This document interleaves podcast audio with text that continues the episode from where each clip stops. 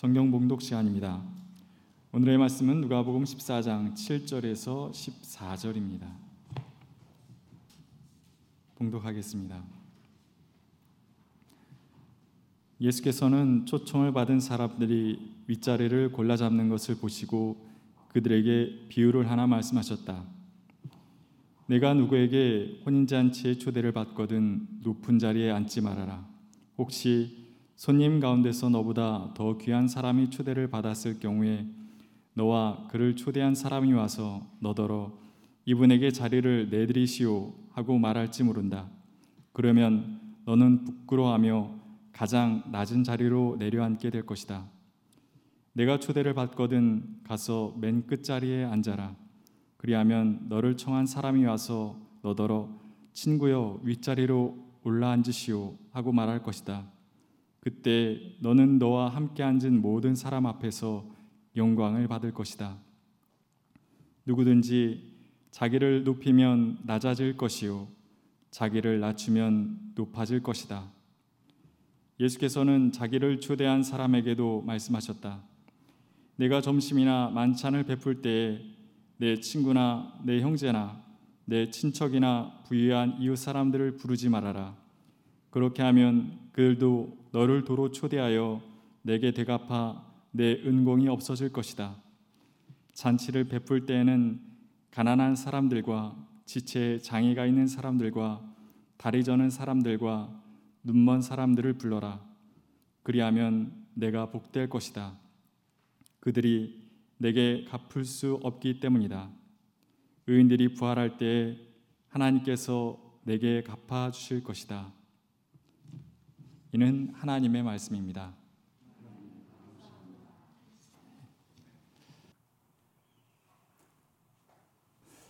점 좋으신 우리 주님의 은총과 평강이 예배의 자리에 나온 모든 분들과 함께 하시기를 빕니다. 아, 추석을 앞두고 조금은 설레는 그런 주일 아침입니다. 어려운 상황이지만 그래도 명절에 고향을 찾아가는 사람들의 가슴에도 기쁨이 넘치기를 소망합니다. 아, 저는 목회자가 되어 살면서 아주 오랫동안 고향을 찾아가지 못하게 되었습니다. 고향에 대한 그리움도 그렇게 크지는 않습니다. 왜냐하면 부모님이 벌써 아, 돌아가신 지 아주 오래됐고 또 고향을 지키고 있던 큰형님도 세상을 떠났기 때문에 고향에 아는 사람도 없고 남아 있는 사람도 없기 때문에 고향에 대한 그리움 그런 거 별로 없습니다. 그 때문인지 고향은 제게는 추억 속에나 있습니다. 어, 산천도 변해버렸기 때문에 더욱더 그런지도 모르겠습니다. 어, 뛰놀고 있었던 바다는 간척 사업으로 사라졌고 우리 집 앞산과 뒷산은 간척 사업에 필요한 흙과 돌을 캐내기 위해 다 없어졌고 그러니까 고향은 제게 아주 낯선 장소로 변해버리고 말았습니다. 새삼스럽게 올 추석에 왜 그랬는지 모르지만은 어린 시절에 추석의 추억들이 조금 떠올라 왔습니다. 어쩌면은 그 분주한 명랑함이 그립기 때문인지도 모르겠습니다. 추석 무렵이 되면은 아버지는 논으로 가서 아직 채 여물지도 않은 그 별을 조금 잘라내셨죠. 이것을 풋바심한다고 얘기하죠. 그리고 그걸 가지고 와서 절구통에 놓고 공이로 쿵쿵쿵쿵 찧어서 햅쌀을 만드셨습니다. 방 안에 있을 때 일정한 아버지의 절구질 소리가 이렇게 들려오면은 그 한적한 시골에 아침을 깨우면 아 이제 정말 명절이 다가왔구나 이렇게 느끼곤 했죠. 밤, 깨, 그리고 콩 같은 것들, 송편 소를 만들고 그리고 곱게 빻아온 송편 그 쌀가루를 빚어서 송편을 빚을라 치면 온 가족들이 상에 둘러앉아서 송편을 빚으면서 니께 더 예쁘니 내게 더 예쁘니 타박도 해가면서 예쁜 타박들이죠. 그렇게 지냈던 시간이 떠오릅니다. 저는 부엌에서 전을 부치는 어머니 옆을 얼쩡거리다가 하나씩 얻어먹고 흐뭇하여 마당가로 달려나가곤 했습니다. 아, 추석 직전에 5일장 벌어지면은 굉장히 아, 흥성거리던 그 분위기 또한 아, 떠오릅니다. 아버지는 이유도 없이 바지개에 닭 두어 마리를 아, 그리고 얹고 쌀 몇 마리를 얹고 천천히 시장을 향해 걸어가셨습니다. 아버지 뒤를 마치 새끼 돼지 모양 졸래졸래 따라가면서 이제 3km 떨어져 있는 그 시장에 아, 그 흥성한 아, 잔치 풍경을 볼 즐거움이 머릿속에 그려지곤 했습니다. 그 장거리로 가다 보면은 소나무 숲 아래에 아, 그 부지런한 장사치들이 지나가는 사람들 쌀을 지고 가거나 닭을 가지고 가는 농군들의 물건을 사, 사들이곤 했죠. 그들의 농치는 말솜씨 또한 일품이었습니다. 대목장에 상인들이 가져온 다양한 물건을 보면 저절로 눈이 휘둥그레졌습니다. 국밥집에 국이 끓는 수증기가 올라가고 이미 국밥을 먹고 막걸리 한 사발 들이킨 불과해진 얼굴에 사람들이 시장거리를 어슬렁거리던 그 모습도 너무나 선명하게 떠오릅니다. 거의 60년 전의 풍경이기 때문에 그런지도 모르겠습니다. 코스모스가 한들거리는 신장로, 누렇게 벼가 익어가는 들판, 초가지봉 위에 매달린 하얗고 둥근 박, 장독대 위 아슬한 푸른 하늘 배경으로 붉은 열매를 매달고 있는 감나무, 바람에 후두둑 떨어진 알밤의 반짝거림. 지금도 이런 풍경은 여전하겠지만 그러나 그 풍경을 마음 깊이 느끼는 사람은 얼마나 될까? 그런 생각을 하지 않을 수가 없습니다. 풍경은 그대로인지 모르겠으나 공한 쪽이라도 이웃과 나눠 먹으려고 했던 그 살풋한 정은 사라져버린 것 아닌가 하는 생각을 하는 것이지요. 그동안 우리는 물질적으로는 너무 풍족해졌지만은 정신적으로는 너무 빈곤해진 것 아닌가 생각해 봅니다. 그 때문인지 추석 무렵이 될 때마다 떠오르는 게 정일근 시인의 시 둥근 어머니의 두레밥상이라고 하는 시입니다. 시인은 우리의 현실을 돌아봅니다. 한 끼 밥을 얻기 위해서 차지하려고 또 내 밥그릇을 지키려고 날카로운 발톱을 지닌 짐승으로 변해버린 우리의 모습을 그는 아주 아프게 상기하고 있습니다. 내가 살아남기 위해 남의 밥상을 업기도 하며 사는 게 우리의 삶이 되는 거지요. 그러나 그것이 어긋난 삶이라고 하는 사실을 모르지는 않습니다. 그렇기에 그는 어머니의 둥근 두레밥상 앞에 앉고 싶다고 말하는 것이죠. 어머니의 그 식탁을 그리워하는 까닭은 뭡니까? 그 두레밥상에서는 모두가 다 귀한 사람으로 대접을 받기 때문이라는 것 입니다. 어느 누구도 예외 없이 귀하게 여겨졌어요. 어머니가 우리가 떠온 숟가락에다가 반찬을 얹어 주실 때 마치 제비 새끼들이 그러하듯 지지배배하며 그 삼키는 것처럼 그 음식 받아 먹고 착한 사람 되고 싶은 것이지요. 그곳에 앉아 있을 때 우리가 비로소 본래 잃어버린 우리의 모습을 회복하게 된다고 시인은 느끼고 있었는지도 모르겠습니다. 잔치, 이건 밥상 공동체는 얼마나 아름다운 것입니까? 팔레스타인 땅을 두루 주유하면서 제자들과 함께 하나님 나라 선포하던 예수 그리스도 이르는 곳마다 잔치가 벌어졌음을 우리가 복음서를 통해 알게 됩니다. 주님이 계신 곳에 잔치가 벌어졌습니다. 그래서 어떤 이들은 예수 그리스도의 하나님 나라 운동을 밥상 공동체 운동이라고 말하는 사람도 있습니다. 김지아 시인은 밥은 하늘입니다. 라고 말했죠. 하늘을 혼자 소유할 수 없는 것처럼 밥은 혼자 먹을 수 없기 때문이라고 시인은 말하고 있습니다. 하늘의 별을 함께 보듯이 밥은 여럿이서 함께 먹어야 하는 것이라는 말입니다. 혼밥이라고 하는 말이 우리 시대의 쓸쓸함을 보여주는 단어처럼 되고 있는 이 시대입니다. 밥상 공동체라고 하는 말은 얼마나 우리 속에 정서적인 울림이 큽니까? 밥을 함께 먹는 사람들이 곧 식구입니다. 저는 가족이라고 하는 말보다 식구라고 하는 말을 들을 때 정서적으로 뭔가 내면에서 울리고 있음을 느끼곤 합니다. 주님이 계시는 곳마다 식탁이 펼쳐졌습니다.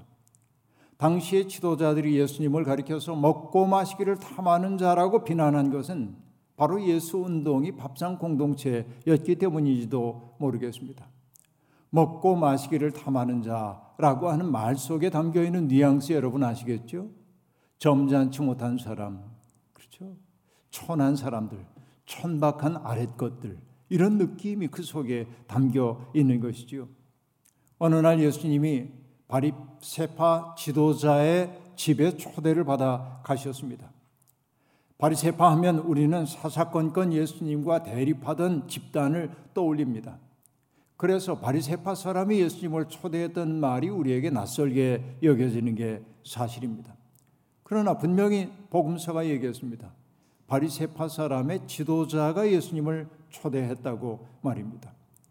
우리에게 굉장히 나쁜 버릇 하나가 있습니다. 그것은 뭘까요? 어떤 특정한 사람이 한 일을 그가 속한 부류 전체의 윤리성으로 치환하는 버릇입니다.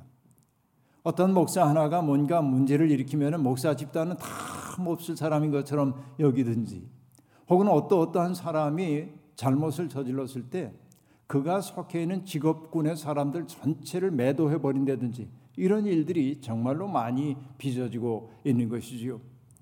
어떤 특정한 지역의 사람들, 어떤 직업군에 속한 사람들이 다 문제가 있는 것처럼 전칙 명제로 얘기해 버리는 나쁜 버릇이 우리에게 있습니다.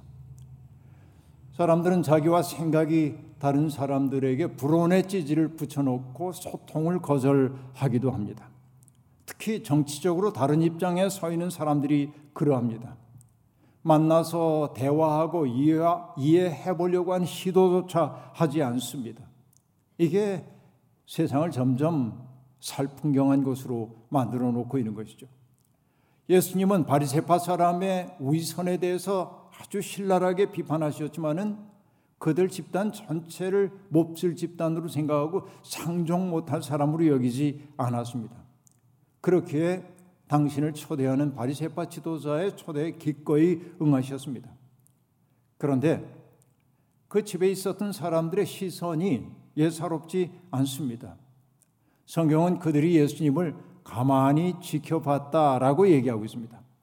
여기에 사용된 헬라어 파라테레오라고 하는 말은 본다는 뜻이기도 하지만은 대개는 나쁜 의도를 품고 바라볼 때 사용되는 단어입니다. 그러니까 그들이 예수를 지켜보았다라고 하는 말은 뭔가 꼬투리를 잡을 게 있나 하면서 아주 탐색하는 눈빛으로 바라보고 있었음을 보여주고 있습니다.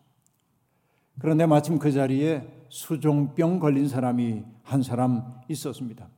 여러분 수종병이라고 하는 말은 어, 말 그대로입니다. 물 숫자가 있죠. 그러니까 어, 어떤 독소가 장으로 흡수돼 가지고 어, 배가 팽창한다든지 하는 이런 병을 일컫는 말입니다. 일종의 부종인데요. 히드로피카스라고 헬라어 그렇게 말하고 있는데 이 히드로라고 하는 게 물이라는 뜻이죠. 그래요. 그러니까 그 수종병에 걸린 사람이 그곳에 있었던 까닭이 뭔지 우리는 모릅니다.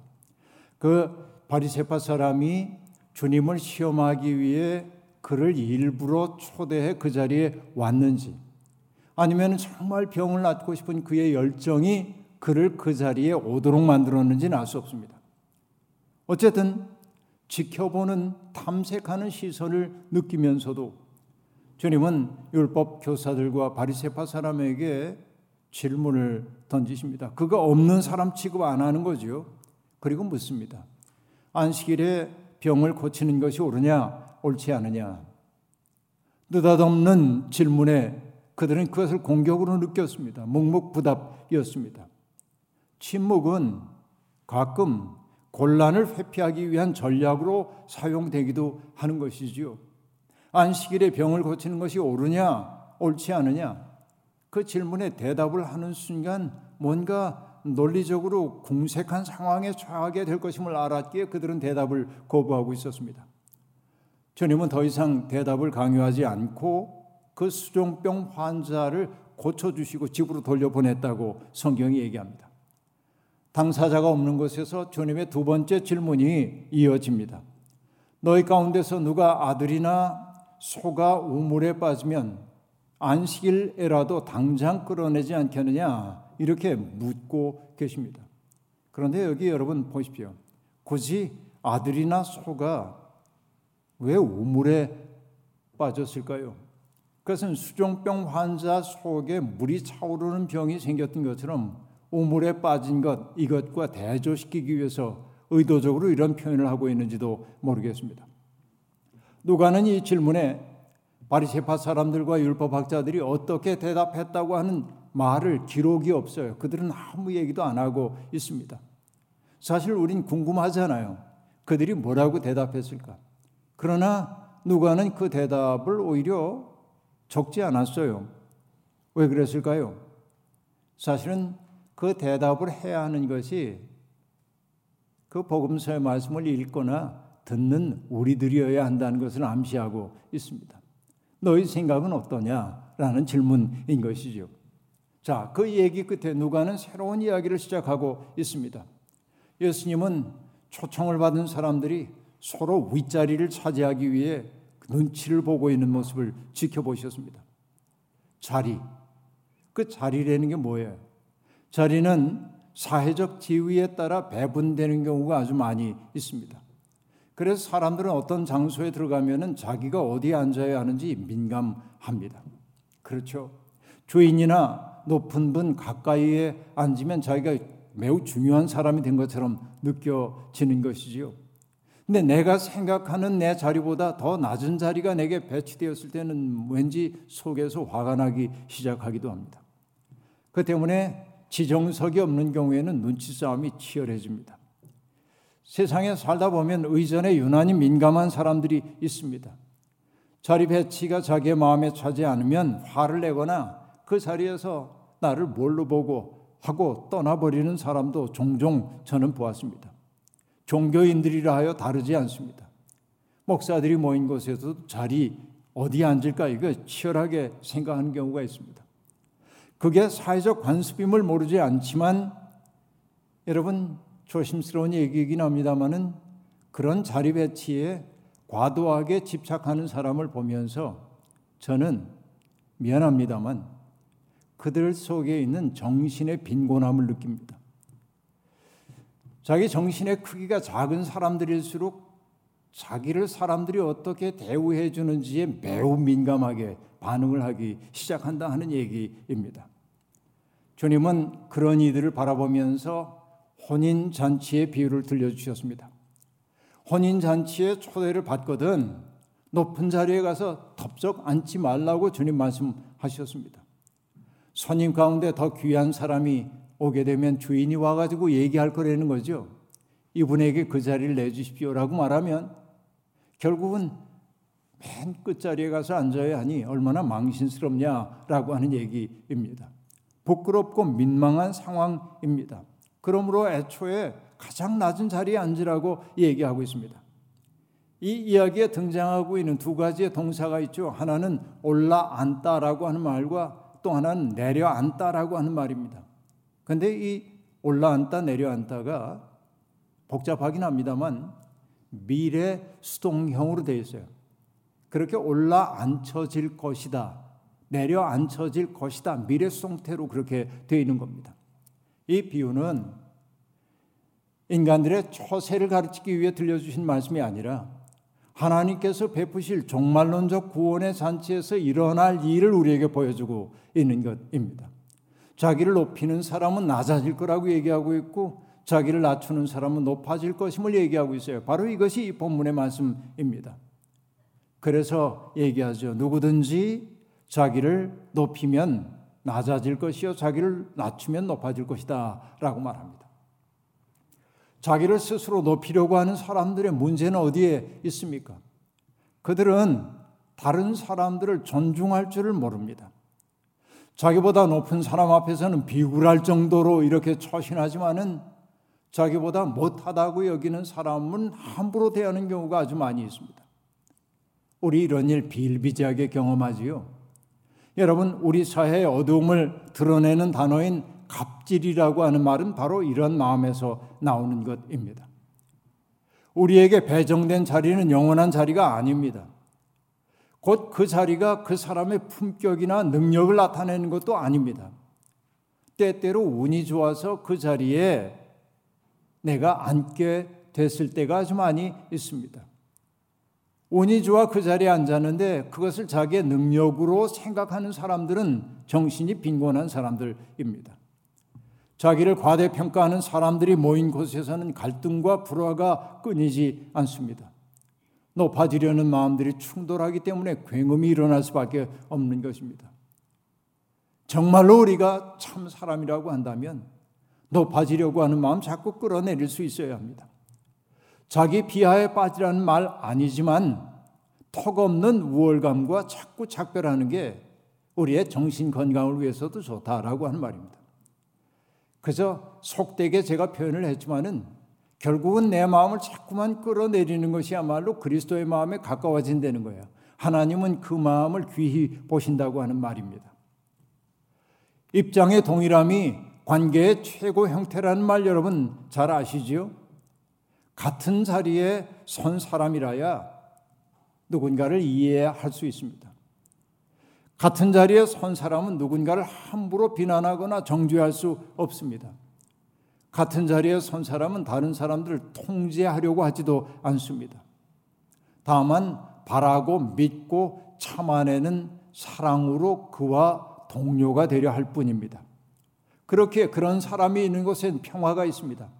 높아지려는 사람들이 있는 곳엔 불화가 빚어지지만은 그러나 누군가의 자리로 나를 자꾸 낮추면서 그와 한 마음 되려고 하는 사람들은 연대의 아름다움을 보여주고 그리고 평화를 빚어내는 사람들입니다. 예수님의 성육신의 신비를 사람들에게 선포하면서도 절대로 자기를 낮출 생각이 없는 사람들을 보면 참 안타깝습니다.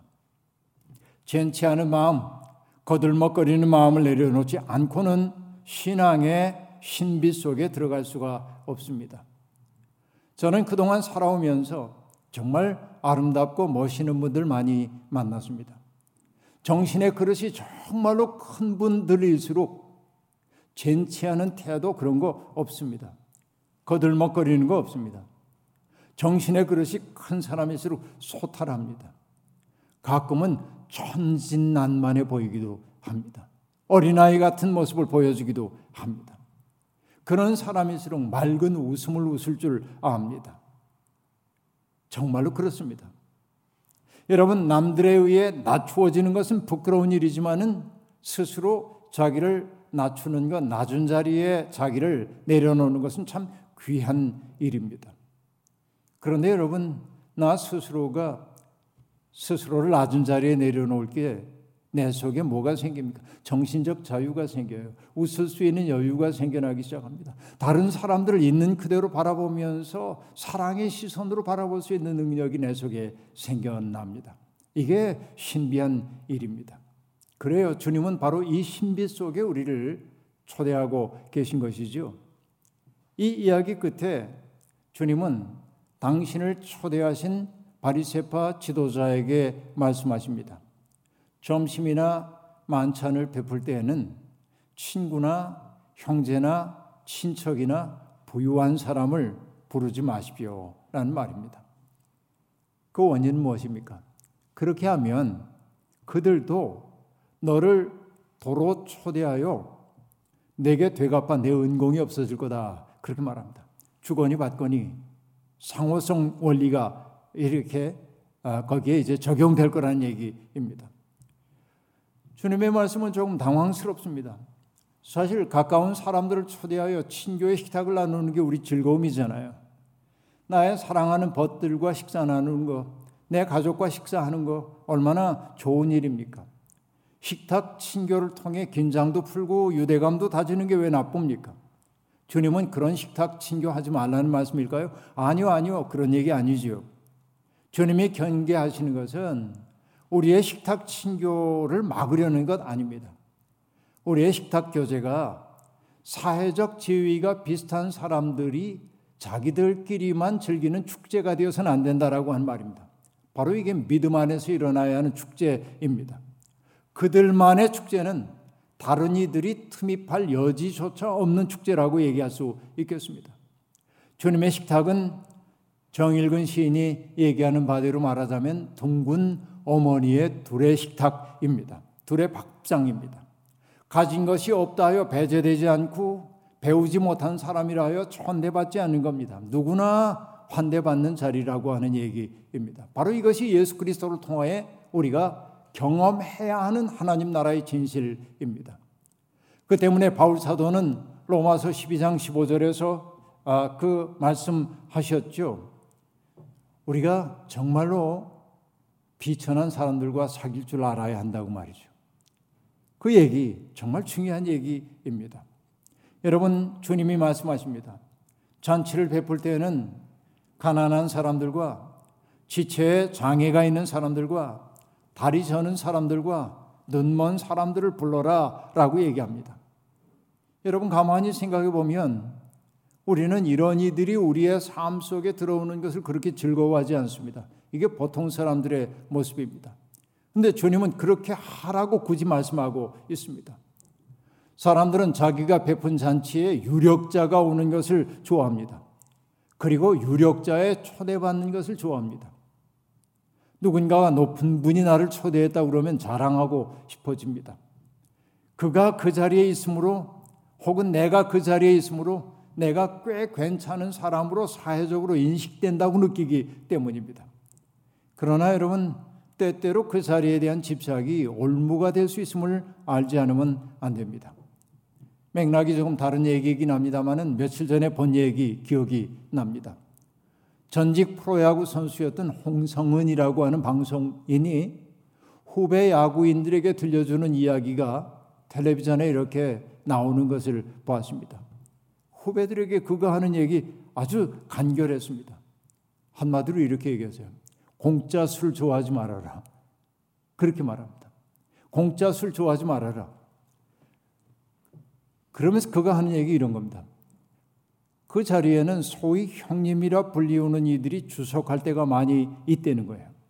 그래서 모든 부적절한 일이 그 자리에서 벌어진다는 겁니다. 승부 조작에 대한 유혹이 주어지고요. 또 성적인 일탈 행위에 빠지도록 만들기도 한다는 겁니다. 이게 올무인 거죠. 올무인 거죠. 공짜 술 좋아하고 그 자리에서 그 소위 형님이라고 하는 사람들에게 대접받은 것을 기꺼워하지 말라고 하는 얘기입니다. 정말로 그러합니다. 주님의 식탁은 모두를 환대하는 자리입니다.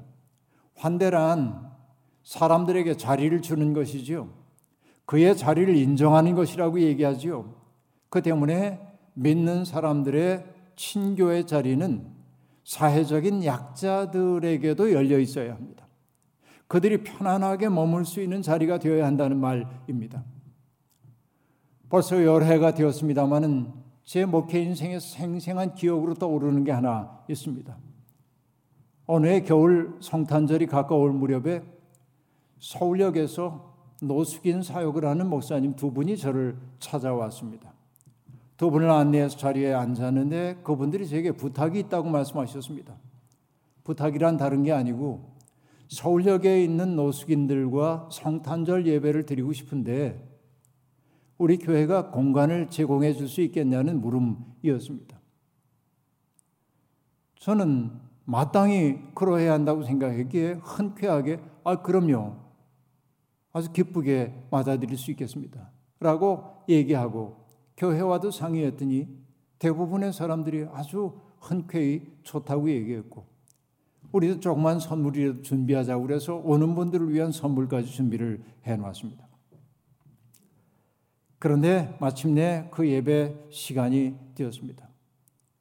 서울역에서 노숙 생활을 하고 있는 분들이 한 분, 두 분 예배당으로 들어오기 시작했습니다.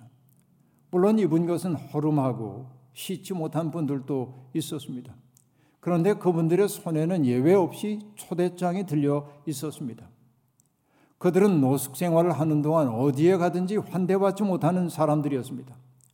그런데 그 예배를 준비한 목사님과 그 함께 일하고 있는 분들이 정성스러운 초대장을 써가지고 그분들 한 분한 한 분에게 예배에 참여해달라고 초대한 거예요.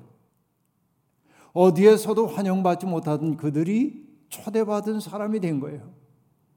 그래서 정말 이, 이 초대장을 손에 쥐고 그분들은 이 예배에 동참했습니다.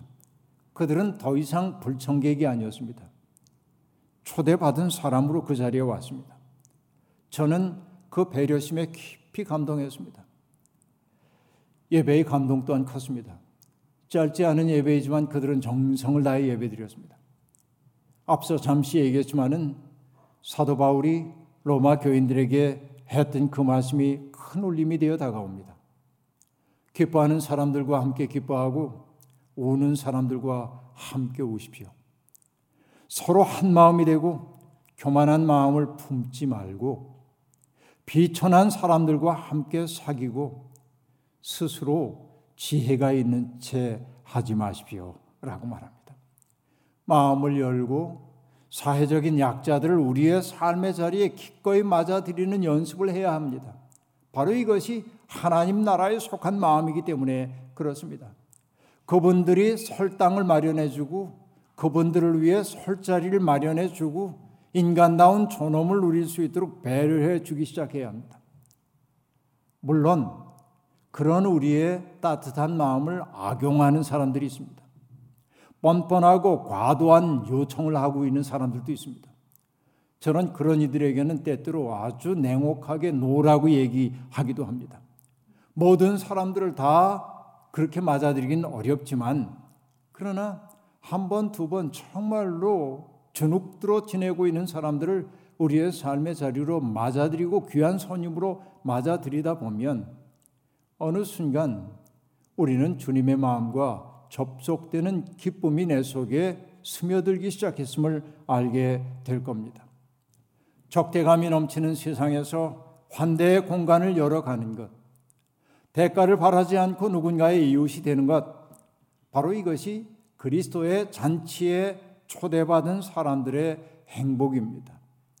추석 명절, 우리 밥상 차리고 누군가와 환대 식탁을 나누게 될 텐데, 이 환대 식탁이 앞으로 확장되어서 꼭 식탁이 아니라 해도 우리의 삶 속에 어려운 사람들을 위한 여지를 만들어 놓고 그들과 더불어 아름다운 세상 만들기 위해 노력할 수 있기를 빕니다. 추석에 우리의 마음이 그렇게 열릴 수 있으면 좋겠습니다. 주님의 고갈되지 않는 사랑이 우리 속에 솟아나와서 우리와 만난 사람들이 내가 존엄한 존재로 인정받았다는 기쁨을 느끼게 만들고 내가 세상에 살아야 할 이유가 있음을 느끼게 만든다면 우리는 하나님께 속한 권속이라고 말해도 될 것입니다. 주님의 은총으로 우리의 삶이 그렇게 아름답게 무르익어 가기를 간절히 축원합니다. 아멘. 주신 말씀 기억하며 거듭의 기도 드리겠습니다. 하나님, 주님을 알기 전에 우리는 스스로 꽤 괜찮은 사람이라고 자부하며 살았습니다. 그러나 주님이 우리를 부르시고 주님의 빛 앞에 서는 순간 우리가 얼마나 어두운 사람인지, 얼마나 이기적인 사람인지가 적나라하게 드러났습니다. 하나님에게 받아들여질 만한 사람이 아니었습니다. 그럼에도 불구하고 하나님은 우리를 당신의 자녀로 삼아 주셨고 우리를 위해 독생자 예수 그리스도까지 보내 주셔서 우리를 하늘에 속한 사람으로 만들어 주셨습니다. 주님의 하나님 나라 잔치에 우리를 초대해 주시니 감사합니다. 우리 또한 이제는 그러한 이들 세상에서 소외된 사람들, 고통받는 사람들, 그들을 우리의 삶으로 맞아들이며 사는 사람들이 되고 싶습니다. 우리의 믿음 없음을 용서하여 주시고 우리 속에 하나님의 숨결 불어넣어 주옵소서. 예수님의 이름으로 기도하옵나이다. 아멘.